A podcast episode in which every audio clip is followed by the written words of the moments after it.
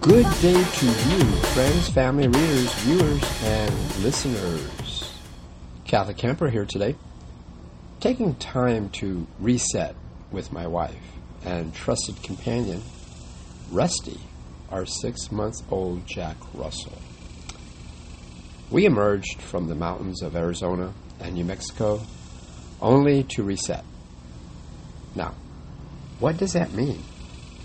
To reset is to change the position or order of something. How does this relate to overlanding? Well, you know, after being out and about in the mountains and the high desert, uh, which is pretty tough, I may add, my wife asks a simple question Can you consider creature comforts? And my answer is, of course.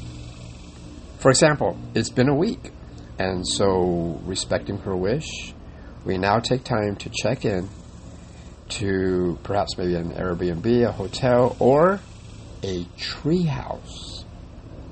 Now, this is new to me, and if anyone can explain tree camping, please let me know.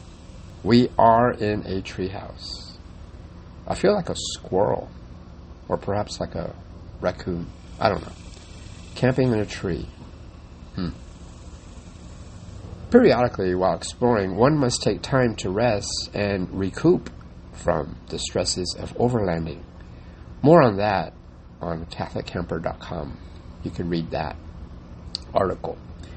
But here, a bathroom with a hot shower and clean sheets is significant after weeks in the outback.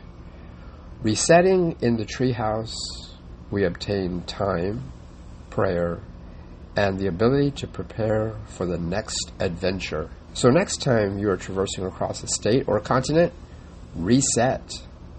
It's good.